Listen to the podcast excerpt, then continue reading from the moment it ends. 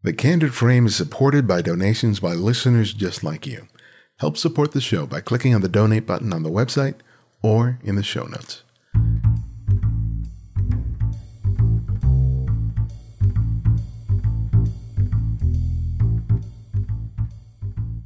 This is Ibarionex, and this is The Candid Frame. I don't know about you, but I have found YouTube to be an incredible resource. It's kind of like this audio visual encyclopedia where you can find out about virtually anything. Not only have I used it as a source for photography information, but I've also used it to help me to fix things around my house, including my water heater. But this show is not about my handyman skills. YouTube and photography seem to have been made for each other because whether you want to learn about camera specs, Photoshop, or just curious as to what another photographer has in their bag, you can find it there. But there's also a lot of junk out there. I mean, how many unboxing videos can you really watch before you just say enough already? I subscribe to a lot of channels, but there are just a handful that I really look forward to, like The Art of Photography with my friend Ted Forbes, Big Head Taco with Taku in Vancouver, The Camera Store Guys in Canada, and today's guest, Thomas Heaton. Now, Thomas is a landscape photographer who lives in the northeast part of England, and I'm no landscape photographer, but man, do I enjoy watching his videos. Because he's not just holding a camera and talking about its specs, he takes me on a photographic journey. He doesn't just tell me about what goes into his photography, he shows me. This is a photography YouTube channel that is about, wait for it, photography. Trust me, once you start watching, you'll you'll get hooked. Even if you have no interest in this type of photography, just watch his landscape photography fail video and you'll see what I'm talking about. Because Thomas does the one thing that few other channels do successfully. He gets you excited about making photographs. Well, welcome to the to the show, Thomas. Uh, it's a pleasure to, to have you. Uh, no, thank you for having me. Tell me a little about Whitley Bay. Um, you're in the northeast part of, of, England, and that's something I, a place that I really don't know a, a, lot about. Tell me about what it's like in that part of the country, especially in terms of uh, your interest in landscape photography. Well, Whitley Bay, what can I say? It's, um, I think it's a hidden gem in the northeast of England. It's it's fantastic. The people are very friendly. Um, it's a lovely coastal town. We have beautiful seafront and this lovely lighthouse called St Mary's Lighthouse. There are small cafes dotted along the beach where you can get some bacon sandwiches and a coffee. Um, and it's yeah, it's fantastic. It's a great place to be. Were you born there or did you move there? No, I moved here. I've only been in Whitley Bay for about three or four years. I mean, I've been in the area for about 10 years now. Um, but I'm originally from the northwest of England. So how, how different is that between between the two parts of the of the country? Ah, it's this, it's not different at all, really. It's only it's a small country. It's not like America, so it, it, only it's only a two hour drive to get to the uh, get to my original birthplace. Um, but no, quite similar. Friendly people, nice scenery. Yeah, fantastic. Was that was that part of the attraction in terms of um, photographically, or was it primarily work that kind of led you here? Well, I think where I grew up in Lancashire, which is the northwest, I grew up on the seafront. Um, and then when I moved to the northeast, I was living in a city called Newcastle, which is great, but I really wanted to live by the sea. So after a while, I decided to back up and move to the coast, which is Whitley Bay. Um, but no, photographically, because the UK or especially the north of England, it's quite small. So I have a car. As long as you have a car, you know you can get anywhere. Um, so it, it, wasn't so much photographic opportunities that brought me to this part of the world.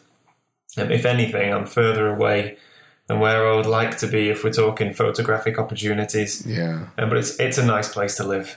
Yeah. You know, I live here in Southern California, so you have access to a lot. You have the, the beaches, you have the deserts, you have the mountains, and within a very short period of time, you can access a whole different kind of environment within a short period of of time. you know, what kind of range of, of subject matter do you have? I mean, you just mentioned the, the coast there, but as far as your interest in landscape photography, can you describe to us what, what you know, what choices do you have that are, you know, pretty readily accessible to you from, from where you are in Whitley Bay? Well, we're very lucky. I know I've been to the States myself a couple of times, and I know that to get from one place to another, you, you know, it can be a big drive. you, you, live in a huge country. Um, but no, in the north of England, um, you can be in a city, and then within 15 or 20 minutes in a car, you can be out in the middle of nowhere, surrounded by countryside, forests, streams, mountains. We have a very, very varied landscapes in such a small area. It, yeah, it re- we really are blessed, very lucky. So, if I wake up in the morning and I decide I want to go to the beach and do some seascapes, then that is going to be all of 10 minutes away. And if I want to go and climb a mountain, you know, that's about half an hour to an hour away. And if I want to go into an ancient forest, um, maybe half an hour. And if I want to do some cityscapes or street photography, just 15, 20 minutes. You know, it's everything's on our doorstep. Yeah. Was was that natural world uh, that you that you now frequently photograph part of of your youth growing up? I mean, a lot of people here who in the United States grew up in in cities, and so the idea of going out into nature is actually you have to make an effort to do that. But for some other people, you know, part of being part of nature is just part of of part of either where they lived or part of the culture in which they, they grew up in. Tell me about that part of your, your life. Was it always a part of your life, or did it come later as you gained an interest in photography? Well, it, it wasn't a part of my life in that I lived in quite, uh, well, I lived in a small tourist town. So lots of people, lots of shops, lots of fairgrounds and everything. I suppose you would compare where I grew up to somewhere in the States, like, um, what's that place just outside of New York? where you have all the roller coasters.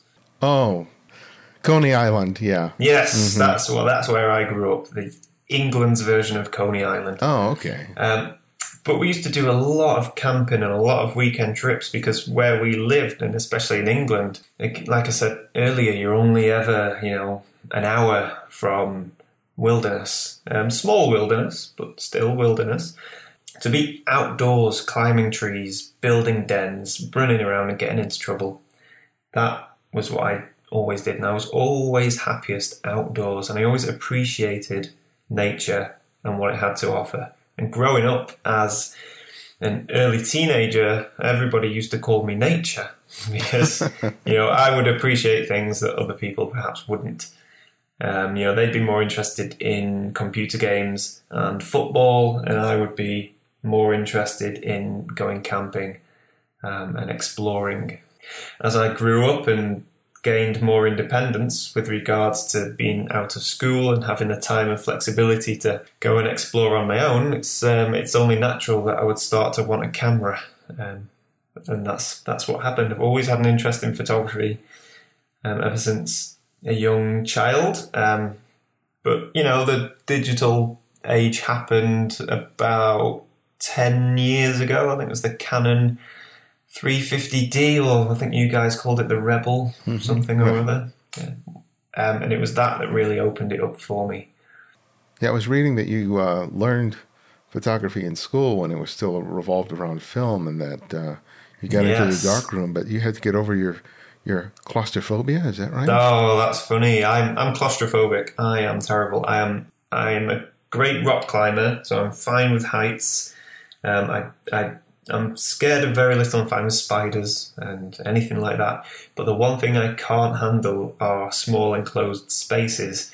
And it's funny because I've been commissioned to do a photo shoot in a cave in a few weeks, and yeah, that's going to be fun. I've got to go caving, like um, oh wow, proper caving, squeezing down tight holes and then taking photographs. So I'm not sure how I'm going to handle that, but we'll see.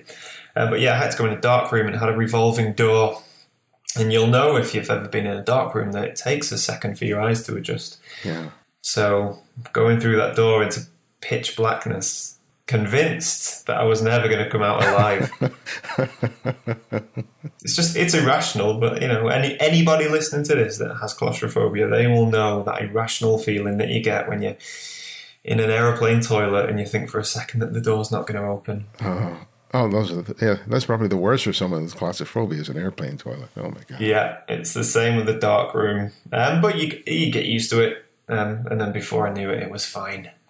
So, you know, one of the interesting things about, for me, about landscape photography is how expansive the scenes are. And I know that's a big part of, of the appeal. I mean, you have the skies, you have the, the grass, you have the trees. And for me, sometimes all of that can seem really overwhelming. And I, and I wonder for you, how did you come to start to understand how to, the difference between seeing that with your naked eye and seeing how the camera saw to the point that you could make an effective photograph. What was your training ground for being able to train your eye to see like the camera does? No, that just comes with experience. Um, so you go out, you see a lovely landscape with some nice light, and you take a picture, and then you go home and you look at the picture, and you think, hmm, that doesn't look as good as what I remember seeing.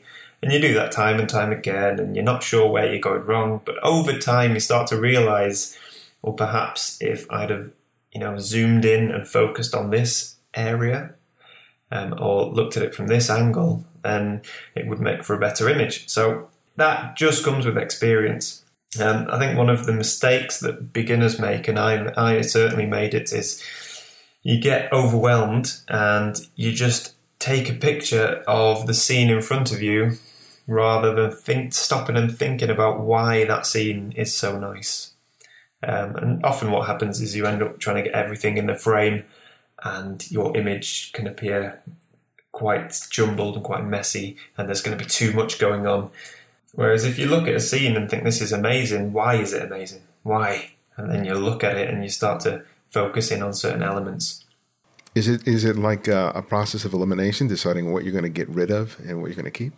Yes, definitely. So, um, look at a photograph or frame. What I do is I tend to frame my image and then think, right, what don't I like? What what don't I want in the image? What um, what can I get rid of? Um, because the less distractions, the better. So, if you know, if for for example, you get a lovely sunset um, with some really nice clouds, um, it, you know, it's often better to tilt the camera up to try and make just just the sky your subject with a bit of foreground so that it adds some perspective. But if you try and get everything in the you know the beach, the waves, the rocks, the whole sky, the sunset, sometimes that can be a bit too much. I mean, that's probably a bad example, but yeah, it's it's really just learning learning what's going to work, and that just comes with experience and practice. How, how much do you need to know about the places that you're you're you're going to? Are you because I look at some of your shots and they look absolutely wonderful. And then I remember that whatever light that I'm admiring in, in the photographs is pretty fleeting. It doesn't last for very long. So, yeah. do you go in kind of having an idea? Are are you going to places repeatedly in order to get your shots? You know, what's involved in you? You know, you can't guarantee, but that increases the chances that by the time you've hiked to this this spot, wherever it is, that you'll get something that you're happy with. Um, yeah, yeah. What you don't see is all my failures. So um, it's not so much about what I do to get it right; it's how I um, uh, sort of limit people seeing why they're wrong all the time. So yeah, it's right. It's about revisiting the location, but there are certain things that you can do to give yourself the best possible chance. So you know, check the weather is, would be the first one. If the weather forecast is quite poor, like it is here today and don't waste your time going out um, because it's it's likely that it's not going to happen. And then sometimes what people tend to do, and what I've done in the past, is you'll take a photograph anyway. So it's not right, you're not happy, it's raining, it's grey, whatever. And they take a picture and they'll go home and they'll look at the picture and they'll still not be happy with it. But then they'll share it with everybody and you know, sometimes it's best just to leave your camera in the bag and go back another day. You could say it's luck. Um, you know, I've been to places. I was got an image in San Francisco of the Golden Gate Bridge, um, with uh, all the sea mist rolling in. Now, I'm not sure how rare that is. Obviously, it happens quite a lot, but I don't think it happens every day. But I, I just happened to be there on that day. So there is an element of luck, but there's also an element of effort as well. You know, if you're there with your camera, you know, you, the more you go out with your camera, the more luck you're going to get. Yeah. If that makes sense. You know, when people are, are learning a new skill, whether it's photography or learning a, a new instrument, there's a point where you get really excited initially because it's sort of a new toy, it's a new practice. And then you start doing it and you start, and initially you're not particularly good at it, right? You start, you know, you start, you know, looking at the work and you just are feeling it's not as good as what you know it could be. And yeah. and a lot of people give up because they get really frustrated. And and i wonder for you what kept you motivated? Because it wasn't just about you getting out of a car seeing a pretty scene and making a photograph. You're making a, a really big effort to get to some of these spots. So what what do you think kept you kept you motivated kept you going out there despite all the effort and all the all the work that you had to do to get there and sometimes for for a period of time not getting satisfactory results well, I think for me, it's because I enjoyed the journey. So it wasn't so much about taking the picture; it was the everything involved in taking the picture. So it was like um, it's almost like a sport. You know, you you um, you plan it. You do a big hike. You know, maybe a four, five, six mile hike um, up a mountain or wherever, and that in itself, that is enough. You know, that's mm. that's enough fun. That's enough of an adventure. Then to try and get a photograph. If you do get that photograph, then the elation that you feel is is phenomenal. So you only need to get that feeling once to know that you can get it again. So if I ever am feeling demotivated, which happens all the time, especially in summer, then you just just take a break for a few days, um, because sometimes you can immerse yourself in photography too much. I know I do it all the time, and you can start doubting yourself when you see all these amazing images all over the internet. But yeah, just go back to basics. Um, think about just being in the outdoors, exercise, and getting out. And when you start relaxing and enjoying it and not trying so hard, then you'll find that things come together. Um, I suppose so in a sense, yeah, keeping myself motivated is knowing what can happen if everything comes together. I'm sure that one of the questions people have is, you know, how do you sort of balance your work life with having the opportunity to go out and, and shoot? Tell us a little bit about your your day to day in terms of how you're earning a living and um, how you you know how you find the time to be able to go out and spend, you know, uh, photographing out in, out in the wild. I'm quite lucky because I, I run my own business, which is a photography studio. So um, I can be fairly flexible. Um, so a lot of work that I do revolves around the camera. So I have the opportunity to not only do the boring jobs that pay the bills, but sometimes great opportunities come along to do more exciting jobs, like um, a project I'm doing for Visit England, where I get to travel all, all over the country and photographing amazing landscapes for, for them, uh, including the one in a cave, which I'm really not looking forward to.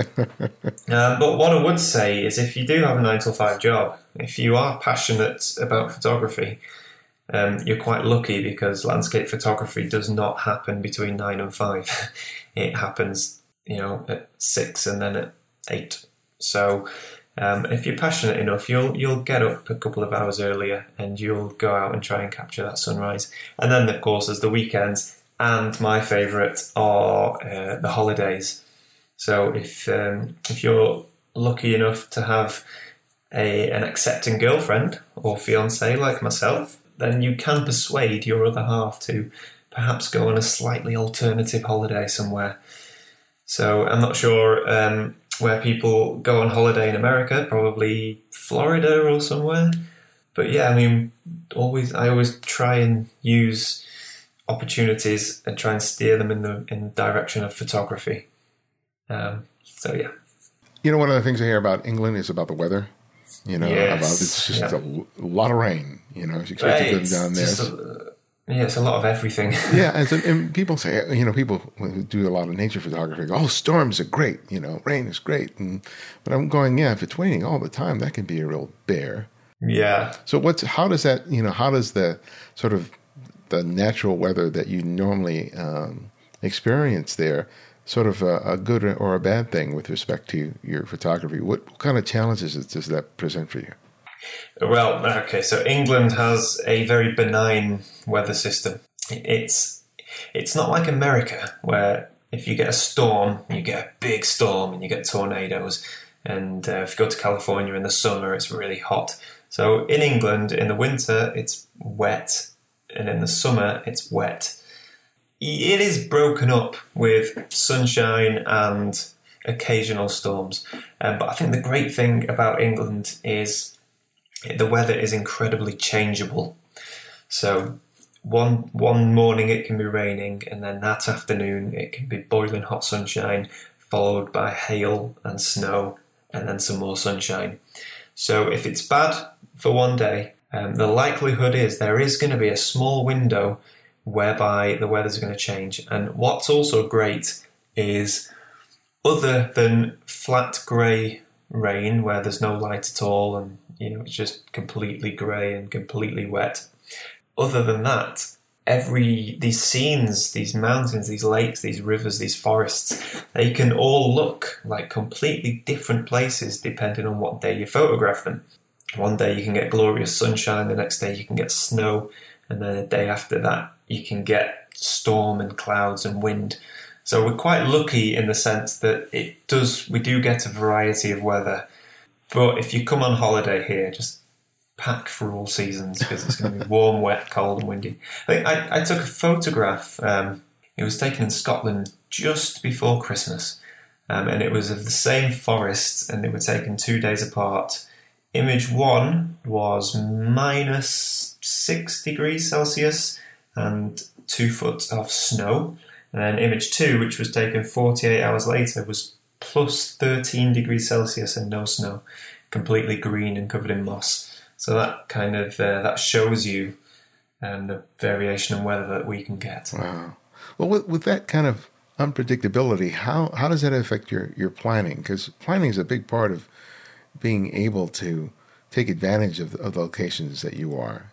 And but part of that is that you know you have to go prepared in terms of the equipment you're taking, not just in terms of camera equipment, but like like clothing and and water and all these other things. So but you don't want to take too much. You don't want to be so much loaded with bear that you're physically exhausted by you get to the spot because you've taken too much stuff. So yeah. how much you know yeah. what what's your thought process when you're planning to go to a location in terms of the research that you need to do and what you decide to take with you and what you decide to, to leave? Well, luckily we have a very good um, weather forecasting group or body called the Met Office um, and they give very, very, very accurate weather forecasts um, within 24 hours. Um, anything outside of 24 hours, you've got to take with a pinch of salt. Yeah, we do get accurate weather forecasts, um, but the mountainous areas have microclimates of their own. So we have a system called the mountain weather forecast, where you get accurate forecasts for within the mountains. So we always check these, and it does give you an idea um, and it's just a case of taking precautions. Um, l- luckily, we, we don't have great wildernesses whereby you can be days and days from help.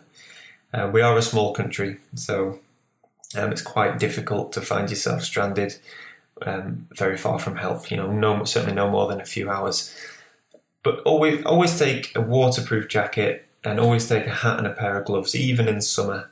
Um, and then generally you'll be fine so long as you check the forecast. I think the biggest mistake people make is just to look at the weather out of the window and go, oh, yeah, it's sunny, let's go. And then two hours later they're caught in rain and wind, which does happen to me actually quite a lot.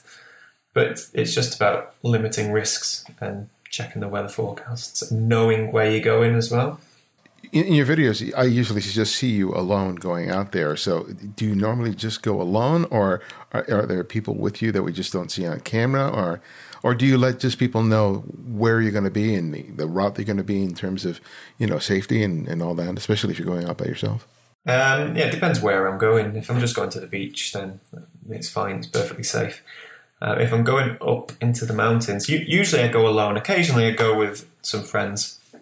Um, and most of the time, if I'm with people, I don't film it, so you'll never see that. But yeah, if I'm going out on my own, I will tell my girlfriend where I'm going and what time to expect me back. And then I will tell her if you don't hear from me by three o'clock tomorrow, call the rescue team, you know, which she hates. But yeah, so it's al- always tell people where you're going and what time you'll be back. You know, one of the one of the benefits we have here in the states is we have so much public land. Uh, you know, we have the state parks, the national parks, and from my understanding, there's a lot of private private land that that uh, that if you want to get in some interesting locations, that it's not as accessible as it is here. Can you tell us a little bit about about that? Yeah, um, it's slightly different. In, well, I'm not an expert, but as far as more, it's slightly different in England to to Scotland. But yeah, we have uh, the the right of access laws, um, which means there are public footpaths that go across private land that you're allowed to go on.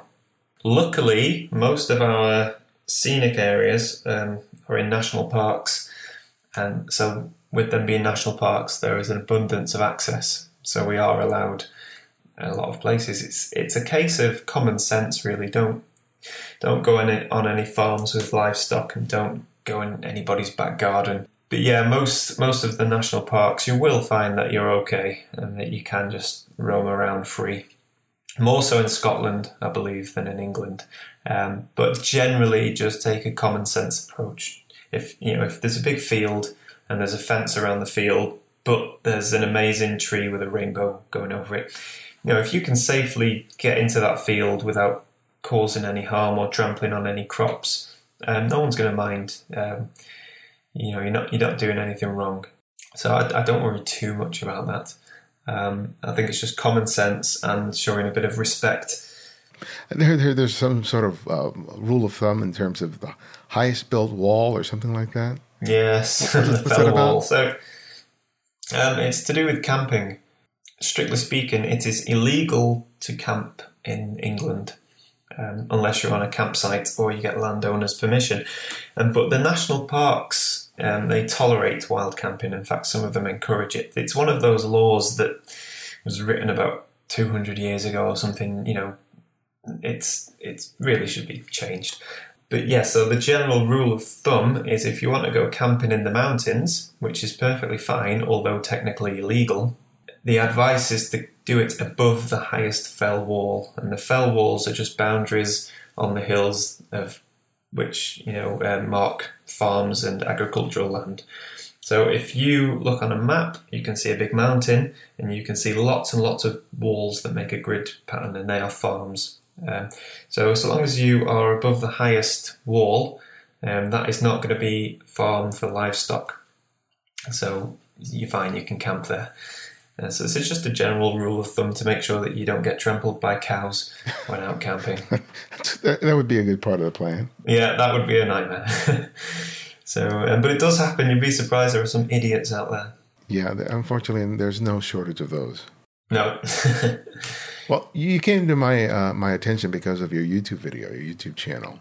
I, I love your videos. I don't practice that kind of photography, but I love how you take us on a journey uh, it's not just about, you know, here's some tips or here's a review of the gear.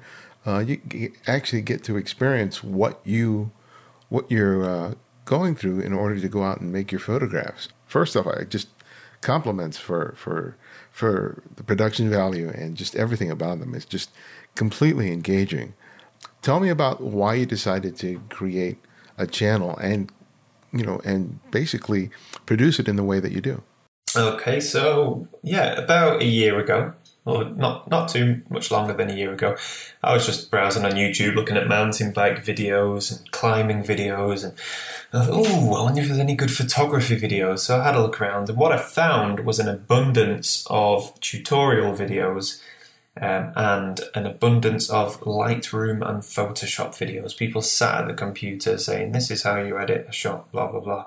Um, and I really thought, you know, this someone's missing something here. I really just want to. I don't want to be taught anything. I just want to be inspired. Um, so I decided to just, yeah, maybe next time I go out with my camera, I'll film some of it. So I went for a walk and I just had my iPhone um, and I just filmed what was happening, um, just talking to the camera, walking around. Um, and it got quite it got quite good feedback. It seemed to get a positive response. Um, so I made another one, and then another one, and then another one, and, and it's just kind of continued. The, the really picked up traction, um, and I think it's a great way as well because I'm always a big believer in an image, you know, in, an image telling a story, and I always think the best images are the ones with a great story behind them. You know, whatever that story is, even if it's, you know, I went out and I got caught in the rain and got really wet, but here's a great photograph. So that kind of thing. So to to have a video and then to have an image at the end of it, and you can so you sort of get the entire package. And I really think people appreciate the storytelling.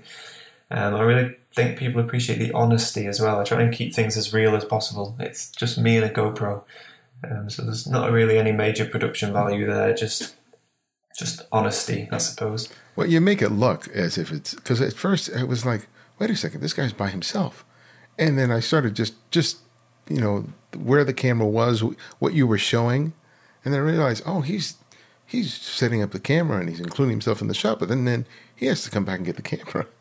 And, yeah. and, all, and, and, and it made me realize how much effort and energy goes into doing that. And tell me about, you know, I mean, you're ultimately trying to get a, to a location to make a photograph. But then you also yes. have to think about, oh, I have to get enough footage to make this video sort of make sense in terms of the story. So, how do you sort of balance that out? What are what are the challenges in terms of being able to to do both? Well, there are a couple of challenges. One is time. So, if I'm going out with the camera, uh, the video camera, I'll need to leave an hour earlier than I normally would because I need an additional hour just to make time for stopping, talking to the camera dropping the camera on the floor and then walking past it and then coming back and picking it up, um, which seems to be a favourite of my viewers. they, all, they all seem to like it. I don't think any of them understand how TV works. Um, unfortunately, I can't get my own film crew. Um, yeah, now the biggest challenge is doing sunrise shoots because a lot of the filming will be in darkness because um, yeah, it's dark before the sun rises. So if it takes me an hour to get somewhere, then that's an hour of darkness I need to film in. So that's a big challenge for me. And I've tried putting LED lights on my camera, and it, it's good, but it really hurts my eyes. You can see an example of that in the one, uh, um, the video I shot in California. It was the um, Sierra Nevadas. At the start of that video, you can see I've got a big bright head because there's a big torch on me. Mm. So I have just bought another camera, um, which I'm going to dismantle and take the infrared filter off the back of the lens and then put it back together and I should have an infrared camera so I can film at night time. Oh, nice. That'll be a nice nice addition, yeah. Yeah, I think that's the plan. It, it, I might just break the camera trying, but you know, it'll be worth it. So that's the, that's the plan there. Um, but yeah, there are lots of challenges, and I think the biggest challenge is trying to remember that I'm not making a video; I'm taking a photograph. So the photograph always comes first, always. So if if there's no photograph, there's no video. Um, so if I don't get to that location in time, then everything I've done is pointless. Wow. So I'll always try and concentrate on the image first. Um, so if I have the choice between taking a cutaway shot of um, a lake or a mountain or something, or running to the top and getting the picture, I'll always go and get the photograph. So yeah, the the photograph always comes first. So uh, have there been times when you've gotten to the location and the and because of the weather or whatever, um, there was no shot? Does that happen yeah, that happens all the time. all the time. Um, as I'm sure I am not the only one who has experienced, you know, the failure of light. Um, so yeah, I, have probably got about six videos on my timeline that haven't gone out um, because I just never got the shot. There was one in particular where I got stuck in traffic and then I got lost so this whole video is me trying to capture the sunset, and really, I'm just lost on the Yorkshire moors. Um, and so I've got this great video, but there's nothing more than me wandering around saying I'm lost. So that's not very good. I did recently upload a video whereby the weather got the best of me and I didn't really get a shot I was happy with. And the reason I, I decided to upload that um, rather than just keep it on the uh, Edit Suite floor is it really showed the determination and the change in weather that can happen as well. And um, so that, that did have a message that came with it. Um, but generally, if I don't get an image, then I won't post a video. Were you surprised by the uh, uh, the popularity of, of the channel and and, yes. the, and, the, feedback that you got? yeah, it's crazy. What, um, when did you realize you might be onto something? When some somebody somebody sent me some stuff. So people want to give me stuff to put in the video. It's like right, okay. Um, so I get sent a lot of junk, which I politely decline. Um, but no, um, there's just so much positivity. People emailing me saying how much I've inspired them. That's always a nice one. Um, yeah, companies wanting to get on board and see if I can promote their product. Um, just the growth as well. I think the yeah seeing it grow week after week is really positive and exciting. You know, people say I'm the favorite YouTuber and, and favorite photographer, and what these people need to realize is that I'm I'm not that good. I'm just filming what I'm going through. So I'm certainly nothing special. There are many, many photographers who are more talented than me. Um, but I just think people like the honesty and realism behind the videos, and they're, yeah, they're there to entertain. So I'll say it. You know, I think you're a very good photographer. Oh, thank you. And uh, that's one of the reasons I wanted you on the show. But I think that what you're doing with, with your channel is what you're speaking to this idea that you're being very sincere and very forthright in terms of what you're sharing, and that you're sharing your your journey. Uh, I think a lot of a lot of people uh, out there, whether it's on podcasts or YouTube channels or or, or whatever, um, pump themselves up and they're going, "Hey, I'm you know the best things in sliced bread, and this is how you do things, and this is the equipment you should buy." And there's a lot of pontificating going out there. And what I appreciate about your your video channel and your just in your presence is the fact that you're saying, "Hey, I'm on a journey. I'm trying to be creative. This is the this is the world in which I'm choosing to practice my art." And I'm learning as much as anybody else, and I'm just sharing what my experience is. And then you're not saying, "Oh, this is the only way you, you should do things," and any other way is stupid or wrong. And I love that, and I th- I think there's not enough of that, and that's one of the reasons I I want people to know about what you're doing because I think whether or not people practice landscape or nature photography, there's a lot to be learned from having that kind of attitude about doing something that you love. Yeah, I'm always very careful not to say this is how to do it. I'm always I'm always careful to say this is how I do it. Um, I keep getting abuse for using filters. Why are you using filters? You don't need filters. You don't need filters. Yes, well I don't. So you don't maybe don't need them, but I like to use them and. And that's that. And they get people say, "Hey, if you should have done this, and why didn't you do that? And do this?" And they're all great suggestions. And you know, maybe I will. And it's actually good. I'm learning a lot from mm-hmm. these comments. Um, so I, I, don't think I will ever stand up there and say this is the best way to do something. And that's the great thing about photography is it, there are a million ways to achieve the same result, and it's all about personal preference, and it's all about what you enjoy doing and what you're comfortable with. Yeah, because in the end, it's about the end result. It's about the photograph. Yes, you know, yes, definitely. It's it's it's not like you go up to you know Hemingway if he was still around and go, God, I loved your book, but what what kind of typewriter do you use? Yeah, yeah. no, it's, I think it's... I think people need to realize that uh, a good image isn't made with a good camera. It's made with a camera. You just need a camera. Yeah. You know, it's not a, it's not a five thousand pound camera that makes the sun rise and makes the sky glow bright red. It's being there at that moment and capturing it. So people need to steer away from being obsessed with gear and, and look more at certain practices that can help you achieve better results. And I try and get that across as well. People always ask me what kit I use. And I do tell them, I always post everything that I use, but I, I don't necessarily think they're the best questions to ask. Yeah. Well, besides the, you know, your photographic equipment, which people can find out by going to the website, besides the yeah. lenses and the cameras, what are the things that you absolutely have to have with you in order to make an outing a successful one? What are the things you cannot afford to leave behind? Food and a jack, a warm jacket, and a tripod. You need a tripod. Oh, anybody that goes out without a tripod to take landscapes is crazy. So yeah, tripod, a warm jacket because if you're cold, you will want to go home. Some food because if you're hungry, you will want to go home. And um, a good map. Take a map so you know where you're going and you can relax. You know, there's nothing worse than the anxiety of thinking that you're lost. So you need to, in order to get a great image, you need to be totally focused um, on that moment.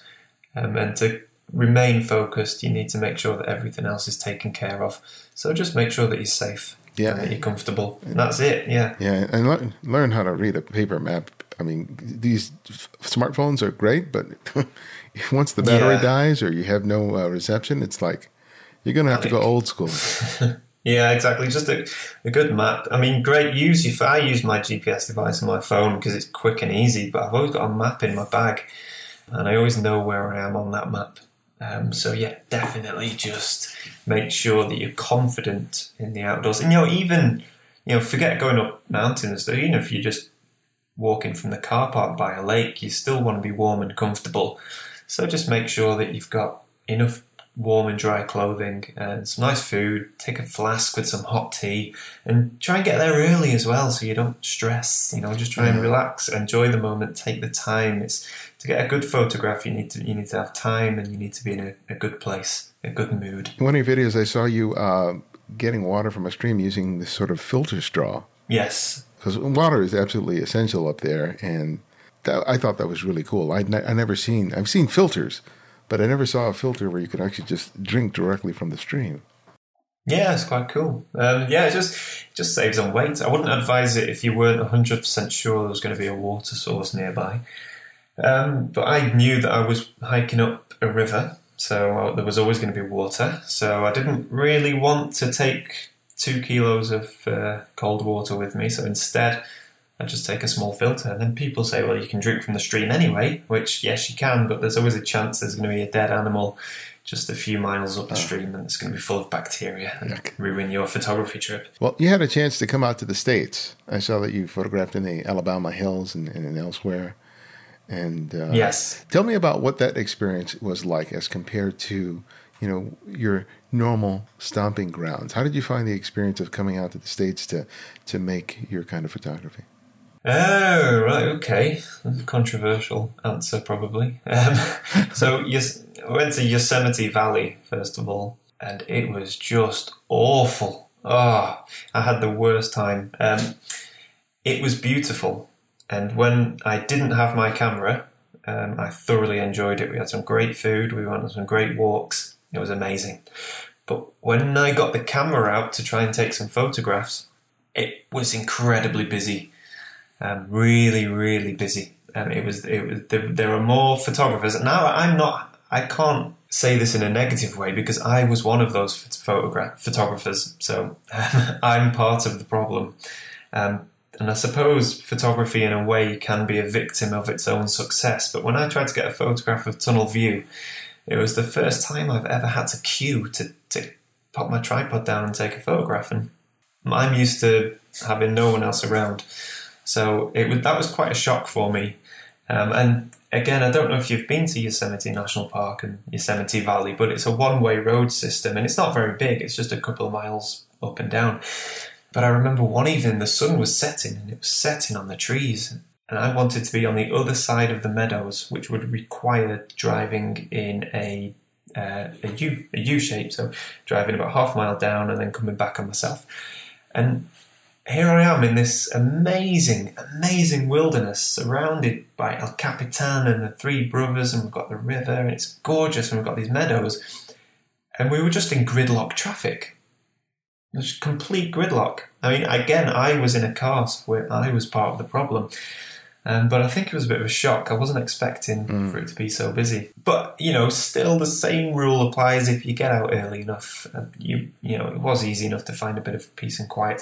However, after Yosemite, um, or sorry, before Yosemite, we were in Death Valley and we were in the Alabama Hills, and that was just phenomenal. I mean, America has got the best landscapes. Um, you know, I've, I've been a couple of times and there, I've, not even touched on what America has to offer. Um, it's it's fantastic. Um, and San Francisco as well, that's a great city. Um, great for photography, great for culture. Um, but yeah, I think I had a bad time at Yosemite just because it was just incredibly busy, lots of people in your photograph, and I was getting in other people's photographs as well by mistake. So, all in all, it was a bad time. Well, you know, there there some nature photographers that are out there, and their, their rule of thumb is to always be have uh, don't walk so far away from your car that you can't see it. Yeah. And then there are others that, like you, that will go out and they will hike five, six, eight, whatever distance in order to get uh, a location. And I think that that's you know one of the things that I appreciate about what, what, what you do is the fact that you know you'll put in the effort and the time and the energy to get to the spot. And I think that a lot of the the great nature photographers know that that's what you have to that's what you have to put in in order to get something really worthwhile out. If you're just going to go to the spot where it says Ansel Adams, you know, stood here and put your tripod here and make your photograph, you know, I don't know if you'll have any real success in making a body of work that is representative of your own unique point of view. Yeah, that's true. Um, definitely. But again, I wouldn't want to discourage anybody from going and getting those shots because um, it's great practice and it's always good to have something in your portfolio um, like that. But yeah, you you will come to a point where you start realizing that you want to make images of your own and not replicate what everybody else is doing. And in order to do that, you need to get out there and find new locations and new compositions and that often means getting off the beaten track and trying to find new pastures. Yeah. Well, my last question that I ask each guest is I ask them to recommend another photographer for our listeners to discover and explore. And it can be anyone, someone you've long admired or someone you've recently discovered. So, who would that one photographer be and why? Mm, that is a good question. Um, okay, I think I'll just go with one of my favourite photographers, who is called David Noton. That's N O T O N.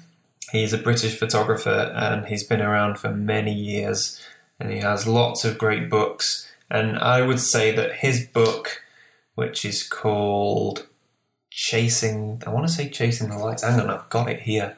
He's called David Noton, and he's a fantastic photographer, and it's his books that have inspired me to progress with my photography. Yeah, I'm familiar with that book because my own book was had the same title. Ah, okay. Though it's a very different type of photography from what David did, but yes. yeah, so his um, his books are amazing. He did another one called Full Frame as well. I'm not sure if you're familiar, but that is a great book as well. And where can people go to find out more about you, you and your work? My um, my website has everything on there in terms of links to social media and YouTube and everything. So just visit my website, which is thomasheaton.co.uk. Well, Thomas, thank you so much. It was a real pleasure to, to have a chance to talk with you and, and continue the great work that you're doing. Oh, it was my pleasure. Um, I hope I hope you liked everything that I had to say.